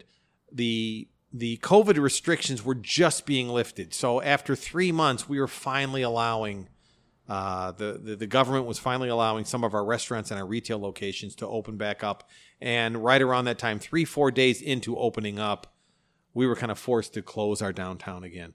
So it was uh, it was it was it was heartbreaking. um, we we had limited conversation with some of the protesters. Um, uh, they would they would ask us for certain things, and and we would tell them, you know, here's the best way we think that you can you can have your peaceful protest. Um, and and they wanted certain areas in town, or they wanted to march. Um, and uh, it was it was kind of a, a strange time, but um, we took a lot of learnings from Villa. I'm, I'm sorry, we took a lot of learnings from Naperville, and uh, we didn't have any violence in our town, but we came very close. Um, we ended up, um, and and this was this this became pretty regular because there would be a march in Elmhurst or a, an event in Elmhurst, and then there would be an event in West Chicago, and then there would be an event in Downers Grove. And what would happen is we would get together twice a week and we would talk about what was coming, the mayors and the managers. And then we would lend our police department, members of our police department would be available for the Downers Grove March, or members of our police department would be available for the West Chicago March, or when Elmhurst had certain organized marches or organized protests, we in turn would get people from North Lake or Bensenville or Villa Park, just um, different uh, members of their police department to help us out. And 100% the goal was safety. It was never to restrict people's ability to march, people's ability to speak. Um, what was interesting is during the time is that I got quite a few emails from certain residents who said, "Why are you allowing this to happen?" And the fact of the matter is, is this is public property. This is property that is, uh, you know, for example, the park district, uh, our parks around town, or even the streets in Elmhurst. This is part of what the residents and the um, the people of Elmhurst pay for. And if they want to have a peaceful protest, it's their right to do so. So um, it was um, a unique experience sitting in what I'll call the executive chair of uh, the mayor's office and watch this stuff go down. Um, it was very sophisticated in terms of um, how it was planned. Um, uh, the response was planned. Our police department, in my opinion, is second to none.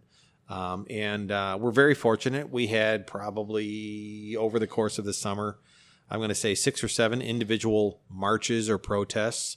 Sometimes they got a little bit heated, but uh, probably the things, thing I'm most proud of is that uh, there were no injuries. So we were able to keep people safe. We were able to not only keep people safe, but protect their uh, First Amendment rights. Um, and uh, it's something that we hadn't seen before. It was, it was very interesting. So far, if Malort wants to have his crew from Blue Island up here for a picnic of 100 in one of the parks, he needs a permit, right? So were there permits that needed to be secured for these marches, protests to happen? Or do they Uh, get a pass? Uh, Malort's a different subject altogether. I mean, he's. I think there's certain things that he can and can't do legally. Um, I won't get into that, but uh, He has no, fe- he has federal restrictions. I, just hey, I just have to be talk about I just have to be hundred feet from a school. I wasn't going to go there, but uh, that's his that's his call. No, they they're they're they're not permits needed. Technically, there's not permits needed. Let's let's put it this way: if you want to form a protest and you want to follow all of the um, uh, rules and ordinances of traffic safety, you can do it. So if you want to have a protest and you want to walk up and down a sidewalk, you can do so. The fact of the matter is, is that a lot of times the folks who plan these get-togethers, um, they started with the best intentions, but they're not really prepared for crowd control. So let's say you've got some young folks, and, and a lot of these were young folks, folks from college, young kids. Um, you have an idea and you want to have a protest, and you're going to have signs and what have you, and you you it is your intent as an organizer to follow all of the laws in that local town. But you can do that when there's 20 people on a sidewalk. But when you plan something on social media and you say, hey, I'm going to do this and meet at this corner on this location, and instead of 20, you get 250, well, the fact of the matter is, is those people are going to spill onto the streets and you're going to be facing certain things that you weren't planning originally. Um, I was in the um, EOC, Emergency Operations Center, when one of the protests was happening, and we went from 20 people to 200 people in less than 15 minutes. And it's there's nothing wrong with that. It's not like people don't have the right to do that, but there are certain things that happen when you have 200 people versus 20 people. And again, the number one goal of all of the first responders and folks who are out there is safety. You want to keep these people safe. I said to my daughters who were interested in, in, in being part of this movement was no offense, I'm I'm not interested in the protest that you're having at the moment. I'm happy to have that conversation with you, but in the moment, my 100% goal as the mayor of the city of Elmhurst is safety. Yeah, keep I- the people safe. I want to make sure people are safe. I'm happy to have this conversation all day long, but in the moment, my biggest issue is safety. Safety, and um, I, I tell you, the the um, the the Elmhurst Police Department and the um, all of the surrounding communities who donated uh, police and fire protection um, really helped us out. And I'm, uh, like I said, um, it's something that we hadn't faced before. It was very unique, and we had a lot of people in the wings, if you will. There's a uh, there's a DuPage County SWAT team. They don't call it SWAT, but there's a, a group of folks, and um, they were kind of available for everybody in DuPage County. And um, while they were in the wings, they, they were never needed. Um, and uh, I, I I think not only did our police department do a fantastic job, but the organizers who had the best intentions at heart um, did all the right things. They got their message out, in my opinion, um, and uh, things didn't get violent. And that's really what we were hoping for. Are there any um, things you learned from Naperville that you can discuss that maybe you you employed or the police department employed? Um, we learned a lot from Naperville, and uh, that's those are learnings that we applied probably more than once.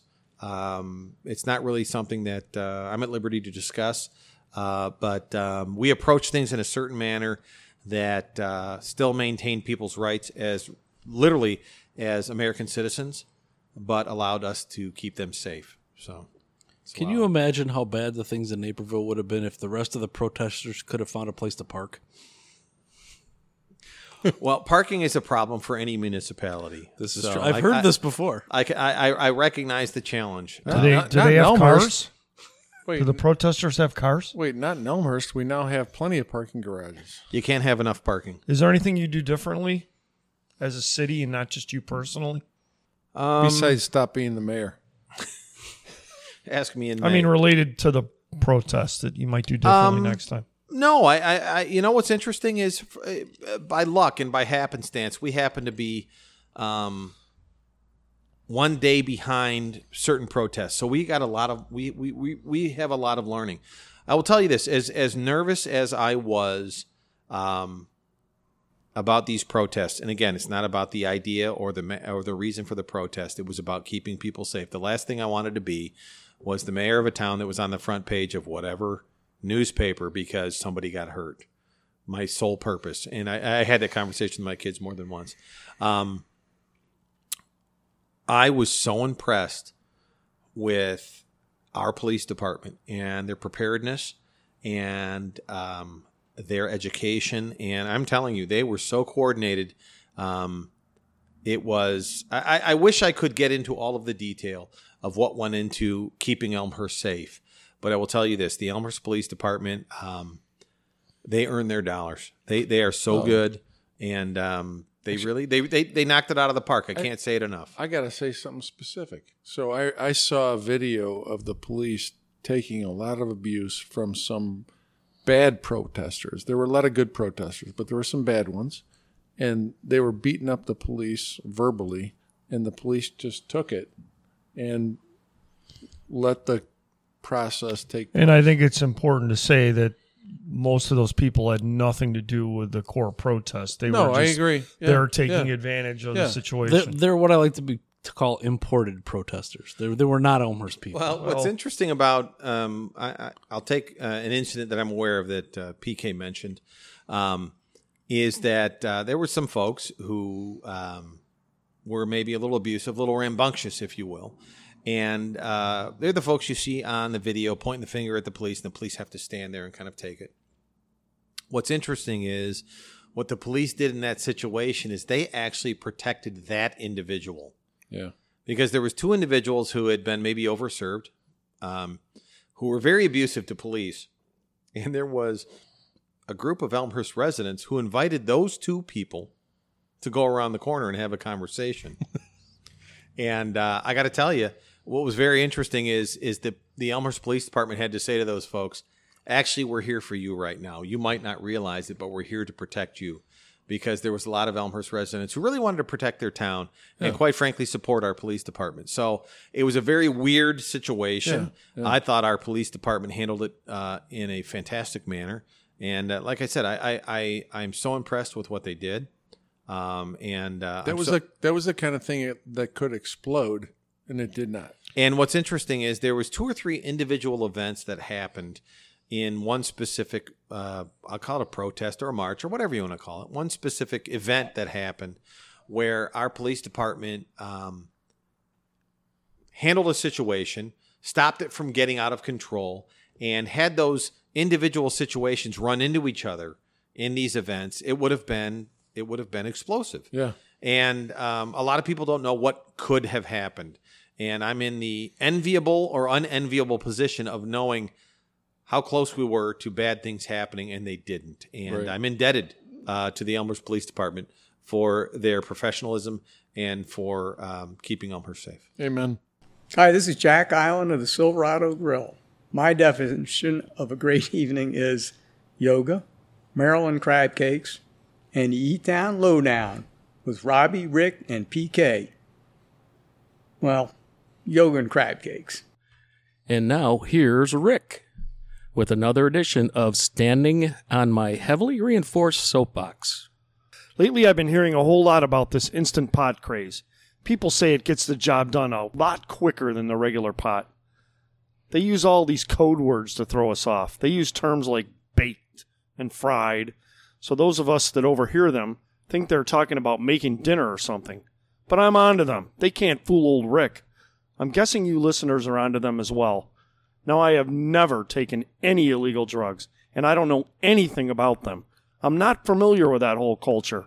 But, friends, they are talking about cannabis, marijuana, weed, ganja, grass, Rick, tea, Rick, 420. Rick, Rick, Ro- Robbie, Rick, Robbie, Rick, I'm not wait, wait, finished. Just wait. you got to let me finish. So I'm in line at the supermarket last week, and there are two ladies in front of me, and I hear them talking about how great this instant pot is.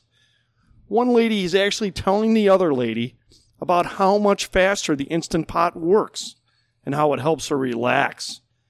She's going on and on about it. She tells the other lady how hungry she gets with this instant pot. These ladies are exchanging suggestions about what to add onion, herb, you get the picture. In the grocery store. Do people have no shame? For the love of Bob Marley, this stuff is illegal. They are in line at the Elmhurst Marianos, not the Denver Doobie Dispensary. Come on. Yo, Rick, Rick, wait, hang on. Hang, Robbie, wait, Robbie, I'm wait. not finished yet. Just let me finish. But that's not the real story. These ladies at the grocery store aren't the only ones I've heard talking about this instant pot. Lowdown listeners, I want you to listen very carefully. This past weekend, I couldn't believe my ears. Who, of all people, is absolutely obsessed with this instant pot? You'll never guess. None other than our own Mayor Morley. Or, as I now refer to him, Spliffy Steve. He can't stop recommending this instant pot to everybody he encounters. He gets this little glimmer in his eyes, and, well, actually, I think it's more of a glassy eyed look when he talks about his beloved pot. When will this end? Even our elected officials Wait, are wait, addicted. you gotta Robbie, stop. You- Robbie, you gotta Robbie, stop. just Really, let me finish. just I'm almost finished, Robbie. People of Elmhurst, we must put a stop to this now. You need to write your Elmhurst elected officials and demand they put an end to this nefarious practice immediately. No matter who you decide to write, copy Alderman Kevin York. I've never met a pot smoker who wears tight bicycle shorts. Drop what you are doing, write that letter now. As always, I stand tall on my heavily reinforced soapbox to protect the good people of Elmhurst from the evil that lurks within. Good day. Are you finished, Rick? Yes. The instant pots everyone is talking about are crock pots. Crock pots have traditionally been slow cookers, but the new instant pots cook the food much quicker. They use heat and pressure to cook the food evenly, but in much less time than a traditional crock pot. Mayor Morley uses his instant pot several times each week to prepare delicious and nutritious meals for his family. So he's not getting high in the hot tub with Alderman Kennedy? No. It's just a crock pot? Yes. Oh, well, never mind then. This is Mary Beth Harper, Director of the Elmhurst Public Library, and you're listening to the E Town Lowdown with your hosts, Robbie and Rick, but PK is the one with all the talent. want to move on to uh, what's going on in the state and how it relates uh, to us locally. Starting with, you know, the governor announced his five phase plan sometime earlier in the year. Uh, phase one was called rapid spread. Phase two was called flattening. Phase three, titled recovery. Phase four, which we're technically in right now, is revitalization. Phase five, Illinois restored. And I'm not sure what we want to be restored to. Hopefully, not exactly what we were before the pandemic, but that's uh, neither here nor there. So, back to where we are now phase four, revitalization. And the governor didn't technically move us back to phase three or phase two. He's got these restrictions and at least three tiers. Maybe there'll be a fourth tier here. God knows. Um, so, how do you feel about calling the phase we're in right now revitalization when he's got the restaurants locked down as it relates to indoor dining? So the governor's in this position where he created this five phase situation and how we're going to go through it. And as we get more information uh, and more data as it relates to what we're facing, he's kind of I'm not sure what you called it. He's he's kind of created these different levels within the phases. So he we might be in phase four revitalization, but we're really in phase three. You know, as far as I'm concerned, the way we're the way things are um, being executed. Um, so he's forced to, in a somewhat odd way, stick to the plan that he created back in May and June, and then he kind of makes these little tweaks um, as we move through the situation or as we move through the pandemic. So I, I, I don't want to say I've thrown the five phases out of the out, out the window. Um, phase five is we all have vaccinations and we're heading off, and it's a bright future, and that's where we all want to be. Um, I think that's fantastic. Um, phase three and four are getting very muddled right now because almost on a daily basis, the governor is coming up with different tweaks and uh, alterations to phase three and phase four. Um, what it boils down to right now is that we're basically locked down. Um, there's certain retail that's allowed to stay open. Um, uh, it's um, I, I, said it earlier. I don't envy the position the governor's in. Um, but uh, I think that as we get better, and I'm I'm very fortunate that I have a conduit with our our local um, health system, with uh, Edward Elmhurst and El, uh, Elmhurst Memorial. I get an understanding of how they are handling things and how we're better fighting this disease. I mean, literally, I know that you had. Uh, um, was it Lou or Pam you had on just in the last couple of weeks? Pam, uh, Pam, Pam, Pam, Dunley, Dunley uh, grants us an interview nearly weekly. So Pam's fantastic, and Pam has uh, was able to in one of your most recent uh, podcasts around Thanksgiving talk about how we've actually reduced the amount of time people are in the hospital, which I think is fantastic, and it shows that we have better tools on how to deal with things. Um, so we're kind of dealing with the governor's plan that was created in March, April, May, but we have better tools to fight this pandemic here in November, December. So you, you kind of kind of cram things into a a, uh, a plan that was created in May. Um, so I, I kind of almost take what the governor says and I listen to what he says versus apply it to the plan that he's talking about. Um, I think that uh, the good news, if there's a if there's a light at the end of the tunnel, is that um, there's a vaccine that's actually going to be delivered. What, what are we in? We're via needle. I don't. I don't think it's via needle. Um, maybe it is syringe. Oh, syringe. Yeah. Oh yeah. Oh, fantastic. Syringe, Um, but uh, these vaccines are coming this week. Yeah, We're actually getting. Yeah. They're in the UK right now. Uh, the UK is actually doing them right now. Right. I was on a uh, DuPage Mayor's. Uh, no, I was on Mrs. a, Keenan. I, I was on a. You're on a Royal Navy podcast. you guys are killing me. Um, I was It's our on a. job. I was on a uh, DuPage uh, Department Health call uh, on Monday morning, and um, our vaccines are coming.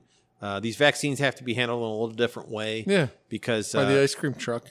Well, interesting. You would say that, PK. Um, yeah, they, Good- they- good humor, man. They, they they need a certain level Yeah. of refrigeration, but uh, they're coming. Uh, uh, our region for whatever reason, is getting the vaccines. They're coming to Loyola in Maywood, right? Um, and then they're being dispersed from there. Uh, but they're coming. They're two phase. You have to get it, and then one vaccine. Is you get it after you get a What- second what? dose after four weeks. No, you get it one. You get your second dose after 14 days, and then another vaccine. You get your second dose after 21 days. He's not a doctor, but he plays one on TV. But wait, two two fortnights. How many scores is that? Four. Four? I believe. Okay. Yes. That's 80 years Four score. So Oh, you, you've appeared on uh, local TV and local radio several times. Do they uh, kind of give you an idea of what they're going to ask you before you go on those shows? Unlike us, Well, I trust you folks. When I, a lot of times what happens is whether I have a uh, city council meeting or whether it's uh, I have um, an individual letter that I've written to the governor, or sometimes as uh, my role as vice president of DuPage Mayors and Managers, sometimes we'll issue some press releases. Then I'll be contacted by the local media. Um, they give me a little bit of an idea of what they want to talk about. Um, sometimes they try to play a little bit of a gotcha game, and uh, I have to kind of react on the fly. Um, the challenging thing in some of this, some of these situations is that um, some of it's live, whether it's TV or whether it's radio. Some of it's live, some of it's not. Some of it's Memorex. Some of it might be Memorex, but um, no, uh, I would say that they try to give me an idea of what they want to talk about, but they won't tell me the questions that they want to say. Um, and my goal when I get interviewed by the media is to disseminate uh, the information that I'm trying to get out to the residents of Elmhurst, and um, I do the best I can. Um, I don't think I've had um, a situation where they've given me a gotcha that I couldn't answer, but um, uh, each individual reporter is different, so I handle it the way it comes. So I am curious, Steve. What do you make of what I call the kind of rogue actions of suburban mayors as it relates to what the governor's trying to do? How do you deal with that? Because I, I think the tendency is to want to lump suburban mayors together, and, and I don't know that that's fair, right? Um, you know what's interesting is, as a member of DuPage Mayors and Managers, and there's 35 of us, there's certain things that we can get behind. So there's something called the uh, Local Government Distributive Fund, where uh, that's money that the state collects as taxes, but we want to receive back as municipalities. Um, that's something that we all get behind, and we think that you know that's money we deserve, and we need to make sure that Springfield protects that money and gives that money back to the municipalities. But when it comes to COVID, um, we have a whole bunch of different mayors and a whole bunch of different interpretations of what's happening and how that happened. So we don't necessarily have a consensus with 35 mayors. Um, so we're, we're we are very respectful of our individual towns and the fact that we represent individual towns. And um, certain may- mayors feel some way, certain mayors feel another way. Um, and what we try not to do is um, get in get in the way of other folks and what they're doing, um, but be supportive as possible. I know that there's certain ways that I approach this pandemic and um, how I work with staff to deal with the pandemic and the governor's orders on a local level. But that's going to be different if I were the mayor of Downers Grove or if I were the mayor of Glen Ellyn. is is the health department getting involved in this? Are they visiting local establishments and such? The health department is a big part of it. So the governor's the most um, recent restriction. A lot of the governor's executive authority extends through the health department. So um, people will. I, I have certain residents and certain folks in the city of Elmhurst who will uh, complain or approach the city and say, "Mayor, you should be shutting down this restaurant, or this restaurant's not following the rules um, that the governor has laid down." And the fact of the matter is, is that the governor's authority is extended through the health department. So um, the police department actually doesn't have the authority to go in and close down restaurants if they're doing something that violates the most recent governor's executive order. Um, the Du- DuPage Department of Health has the ability. They can come in and they can write letters or issue citations if there's certain restaurants that aren't following uh, the government, the governor's directive. But the police department in the city of Elmhurst doesn't actually have the technically have the authority to do it. So what we do is we try to what I call diffuse and disseminate. So if we have a challenge or a, a situation at a local restaurant, um, the first thing we do is I expect the police department in the city of Elmhurst to diffuse the situation. So if there's a, a, a heated situation where um, there might be somebody who has an issue with a restaurant, let's say a restaurant chooses to defy the governor's orders and stay open. If there is a resident who is creating an issue on site, I expect the uh, the expectation is that the police department will diffuse the situation and then disseminate. We take we actually have printouts of what the governor's order is and we hand that out to everybody and we say, "Hey, this is the expectation from the governor of what you're supposed to do as a restaurant. You can have carry out, but you can't have uh, in-house dining." So that's how we're handling it at this point. Um, we don't, and certainly I don't want to see an Elmhurst police officer go into a restaurant and put the cuffs on somebody. That's just not who we are. Yeah. We're not going to do that. It's awkward. It, it's That's it's just right. we're, we're not going to do that. Um, but what we are going to do is um, do the best we can to make sure that everybody involved in the situation is aware of what the expectations are, and uh, everyone's uh, maintaining uh, safety. So Elmhurst has a publication called The Front Porch. Do they have that in Blue Island, Malert? Well, It's the back porch. right. exactly. And I, I think the front porch includes a restaurant guide from time to time, and the 2021 restaurant guide just came out. So my question to you is, have you seen the restaurant guide? That's question one, and two, how many of those restaurants won't be there in the 2022 guide? I, that's an unfair question. It's a loaded question. Wow. That's that's a little It's a bad question. It's hard hitting journalism from Rick. Uh, I've seen the restaurant guide uh, as far as it relates to who's not going to be there in 2021. Um, my answer would be I hope all of them will be there. But are you worried some won't? Absolutely. I mean, we're in um, uncharted territory, and it's very difficult for um, the restaurants that uh, we have in town. And uh, I, I wish nothing but success for all of them. I know that they're facing challenging times, and I'm doing everything I can to support them. So you mentioned that the vaccine's right around the corner, and it will be in our community soon. Hopefully, a bunch of healthcare workers will be the first to get those vaccinations. And if you read the media account of the priorities of who will get the vaccinations first, one of the the parties that's listed in there are employees of essential businesses. So my question to you, you all right there, PK? Sorry. I, Is, uh, I tried to go off mic. Is there any chance of a mayoral proclamation that would deem the, you know, amateur podcasters essential businesses? Um, I have sent a letter to the governor regarding podcasts and uh, essential podcasts. I have not received a response. Okay, thank you.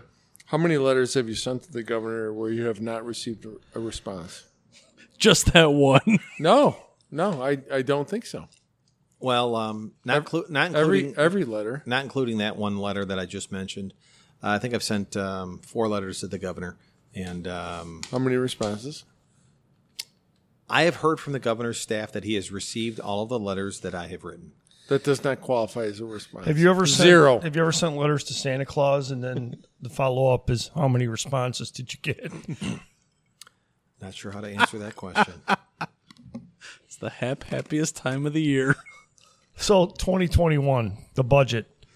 Uh, if I'm not mistaken, you probably have been addressing that at council recently, maybe very recently. Tell us a little bit about how in the heck you project 2021 with all the uncertainty of the pandemic. Well, we just finished our budget conversations. Um, we are on a calendar year, and uh, we just actually last evening we approved the 2021 budget. Um, we're hopeful, is the best thing I can say, that our revenues will rebound. we had what I will call a status quo budget. Um, biggest challenge that we have as it relates to budget is if we're going to make some serious changes, um, they have to be structural changes, which means that we have to figure out a way to approach and deliver services to the residents of Elmhurst that they expect. Um, and if we're going to reduce costs, we either have to figure out a way to deliver the same services for less money, or we actually have to reduce those services. Um, the challenge as it relates to the current budget that we just reviewed, that's for 2021, is that we develop the budget almost eight months out of the year. So, right when we approve a budget, four months shortly thereafter, we're already planning the budget for next year. So, as we've gone through 2020 and we have dealt with COVID, we're trying to figure, we, have been developing our budget for next year. So, we're trying to figure out and plan for next year. Um, we did what I, again, what I'll call a status quo budget, which is we're going to trying to keep expenses about the same and we're trying to deliver about the same resources uh, and services to the residents of Elmhurst. But um, there just recently, so last night was Monday, and we had a regular council meeting, and we had a bunch of referrals from um, primarily from the chairman. So in Elmhurst, we have 14 aldermen, and um, they break into every other week, they break into committees, uh, break into four different committees. Well, the four chairmen have been working kind of behind the scenes, I'll say, and um, have been working with staff to try to figure out are there any structural changes that we can make in how the city does its business and provides services to the residents of Elmhurst? Um, and can we do that in a way that can be more efficient, can be cheaper? And uh, yesterday at um, City Council, we had a regular meeting, and on the consent agenda, there was, I want to say, six referrals that are going to the individual committees to figure out if there's a way that we can continue to operate and provide services at a high level, but can we do it maybe in a different fashion that um, does it for cheaper? So we'll see. Um, we've planned for 2021, um, but there are certain things that we are, each individual committee is going to be looking at to possibly change the way that we're doing things and um, maybe do it in a cheaper fashion. Okay, so I got to ask it's been battered around a bunch of times. The environment seems right. Their defenses are down. Oh boy. Any chance there's a hostile takeover of Bensenville? Anything's possible in this day and age. I appreciate the question. Um, we are friends with our neighbors to the north, and I um, I haven't really mustered the troops, if you will, but um, I guess I would say I would throw that to the city council and see if they're interested. So I mentioned that you had been a guest back in May uh, with Alderman Mulliner to tell us about the Memorial Day convoy. And uh, I think that was a great success. People around town really enjoyed it. It was a good excuse after a couple of months of pretty hard lockdown for people to get out on the streets and watch that convoy go by, um, show respect for our veterans. So I hear that coming up, I believe it's next week. It might be this. Is it next week or the following week? December seventeenth is the hometown holiday parade. Tell us about that and how it will be similar or different than uh, Memorial Day convoy. So the Memorial Day convoy, um, we've had a Memorial Day parade for over hundred years, and when we were faced with this pandemic um, there was more than a few people that approached me and said that we were going to do something, no matter what. Um, we weren't going to let the tradition die. And uh, we had uh, some folks, and certainly Alderman Mulliner was a big part of it. But um, we figured out a way uh, to have this Memorial Day convoy. In essence, what we did is we brought the parade to the residents of Elmhurst. We created a route to go through Elmhurst, and our hope was that this route would cover all aspects in locations in Elmhurst.